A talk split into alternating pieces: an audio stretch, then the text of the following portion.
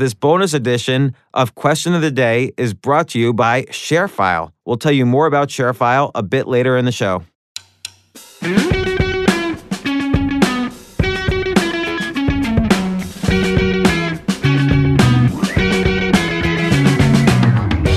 So, Stephen, I so rudely interrupted you with my own mini question that turned into a whole episode. Between friends, there are no rude interruptions. Very good to hear you say that because I am a big interrupter and I apologize. But I was pissed off, let me tell you. No. I know you. it was okay. You tried to trash me in backgammon later, mm-hmm. didn't work out, but Never.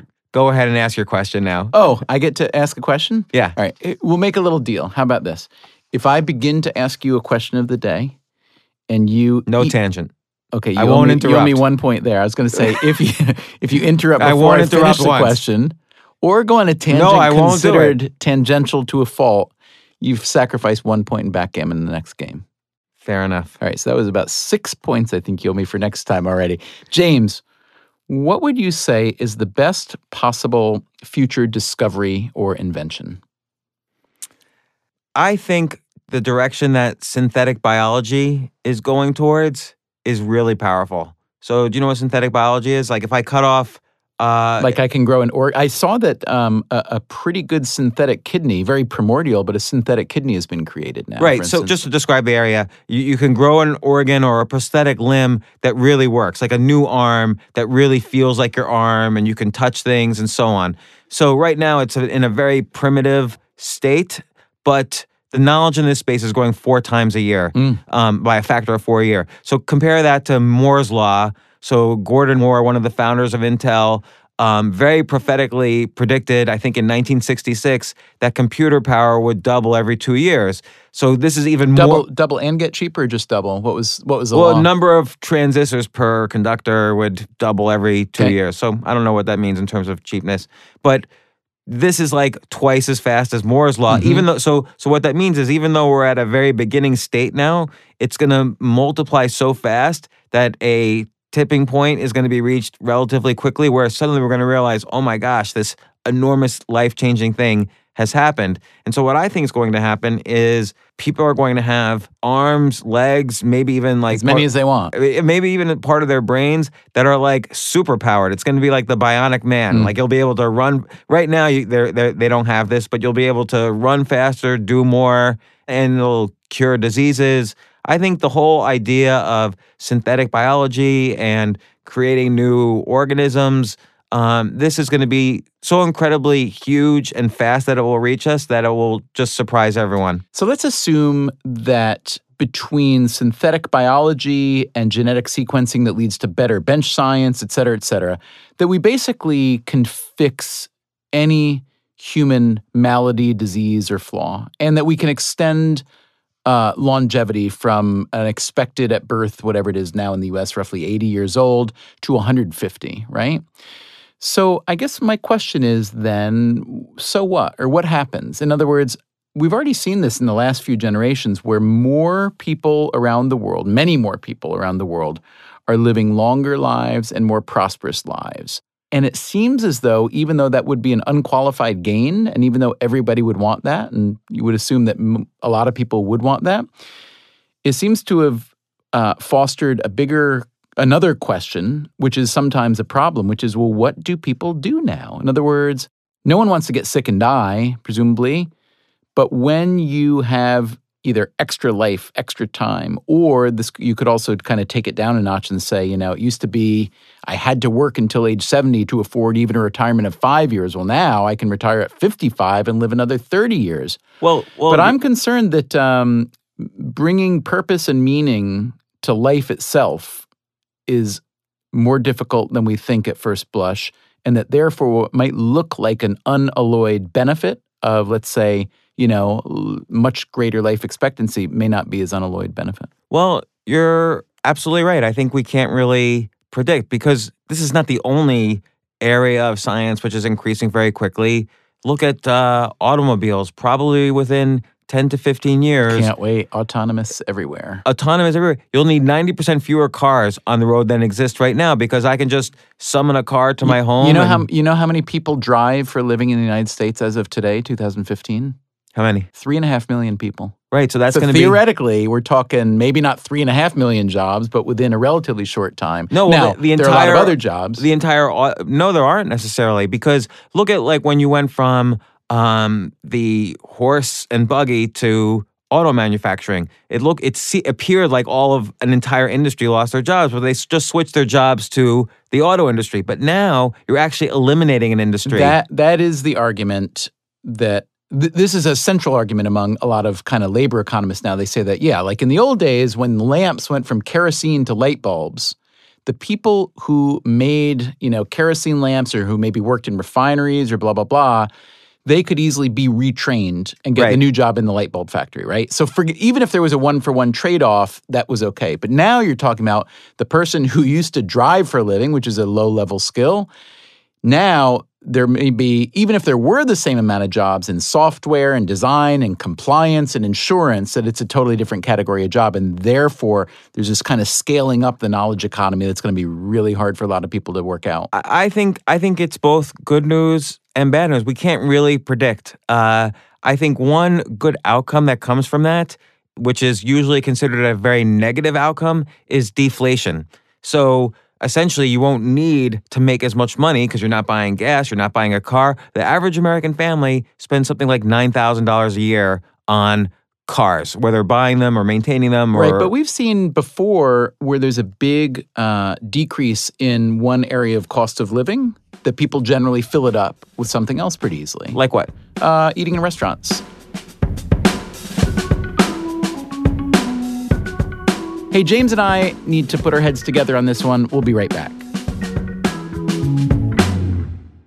Most people are constantly juggling files at work, transferring them to clients and coworkers, collaborating on the files, working on them whenever and wherever you can. And that's why you should try ShareFile from Citrix. From the makers of GoToMeeting, ShareFile is easy to use and gives you complete control over managing and sharing your files securely, enhancing your ability to collaborate with clients and coworkers reliably from anywhere you happen to be. With ShareFile, you control who can access and edit your files, and you can easily consolidate all your files in one secure central area. Track your workflow with ShareFile so that everything stays up to date. And with ShareFile, your files will even sync automatically across all your favorite devices. ShareFile can make a difference in your work. Just go to sharefile.com slash question for your 30-day free trial and get 25% off the first three months if you sign up. Again, that's sharefile.com slash question. So eating out, I don't have the numbers in front of me. We could look them up. Eating out now constitutes, I'm guessing, three to four times the share of what people used to spend. Now, that's for a lot of reasons. It's not just because they have more time. It's not just because it came became less relatively less expensive. That food has gotten relatively less expensive to a lot of things over time. It's about availability. It's about demand. It's about supply. It's about lifestyle. It's about culture and so on. Uh, but also, it's a, a, a new uh, variable in that it's about excess capacity. So you say people are eating in restaurants, it might be the case that that gets deregulated from excess capacity. Let's say I make extra meals in my house and the people next door see, oh, there's someone they trust in the neighborhood who has an extra meal. Oh, so you want to decentralize? You you want to bring the sharing economy not even to an economic transaction, but to your neighborly transactions. I think every type of transaction, whether it's services or products or advice, every every case where there's excess capacity, extra car seats, extra room, you know, Airbnb is there's extra rooms in your apartment that you can now make money off of. So what's going to happen in the future because of this is there's going to be all of these alternative ways to make money Right. and you're going to be able to detach your passion projects from your income more easily. Well, let me embrace your um, stated inability to predict the future, because right now we're starting to. We, everything we've talked about so far here has been kind of predictive about the future. But I think you and I both uh, are either smart enough or dumb enough or humble enough to know that predicting the future is just a fool's game. It's really, really, really hard to say. What we do know about this um, realm, though, is that the technology for autonomous driving is there. Right. We're just we're not predicting. We're kind of just it's like saying next year there's going to be, you know, winter, spring, summer and fall. Like we the, once a trend starts, like a Moore's law type of trend on necessar- technology. Oh, well, you're talking about synthetic biology. I was still talking about autonomous vehicles because Well, I can see also- autonomous vehicles going the other direction. Probably not, and I'm hoping not. I want autonomous vehicles. I think th- if you take the given computer system, which includes radar and lidar and all those other things that it uses to drive, compare that to the average human being, and put them both in a vehicle. I definitely, definitely, definitely want the computers driving. So what what's clear is the world's changing in a bunch of ways. We don't know how, like like between synthetic biology, driverless cars, How about robotics, cheap AI. desal- How about cheap desalinization is an idea that I've heard that someone mentioned as you know maybe the best possible future discovery, just because water is so elemental and it's and a lot of people won't have enough. I just don't know if that's on the way. Whereas the other things you could kind of Mhm. track a path. Yeah. Uh, so I don't know. That would be great, but what I do you think know. of what do you think of a chip that we could put in everyone's brain so that we could uh, understand why they make their every decision? You like that idea? Uh, you know, I saw that pitched on Shark Tank actually, something Really? very similar, and they totally laughed him out of the room, and he was really embarrassed. But uh, I don't think that's gonna. Was it based on any kind of real science? Yeah, yeah. He was like kind of a sort of geeky sort of scientist pitching it, and they just they just started laughing Wait, just because he's geeky, you think the science is good? Uh, no, I mean I'm I I consider myself a geeky scientist without any good science.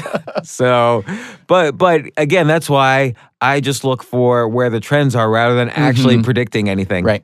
Okay. So let's say this. Um, I liked your answers a lot. I enjoyed this conversation a lot. In terms of this question, I consider it still an open question. So the question was, what's the best possible future discovery or invention? And I think we should do something we haven't done before, which is invite listeners to send us their suggestions. The best way to send them to us is to tweet them at us at QOD. So it's at QOD for question of the day. And maybe if we get enough good responses, we can talk about their suggestions later, and that might make another fun episode. Okay, but I will tell you what I want. I want When have you ever not told me what you want? I want one of my eyes to be a bionic eye Okay. that I can see really far away, and I want one bionic arm and two bionic legs because that's exactly what six million dollar man. Yes, that's exactly what Steve Austin Right. got, and he married Farrah Fawcett Majors in real life. So life could only get better if you if you have all those bionic limbs. Wouldn't you like to know what our next question of the day is? Yeah, we would too. We'll figure it out in a minute. Hey, listeners, don't forget ShareFile gives you complete control over sharing your files securely and reliably from anywhere you happen to be. ShareFile can make a difference in your work. Just go to sharefile.com slash question for your 30-day free trial and get 25% off the first three months if you sign up. Again, that's sharefile.com slash question. Last thing, don't forget to subscribe to Question of the Day on iTunes. While you're there, take a second to rate the show or write a review. And be sure to catch the next question of the day, which will go something like this.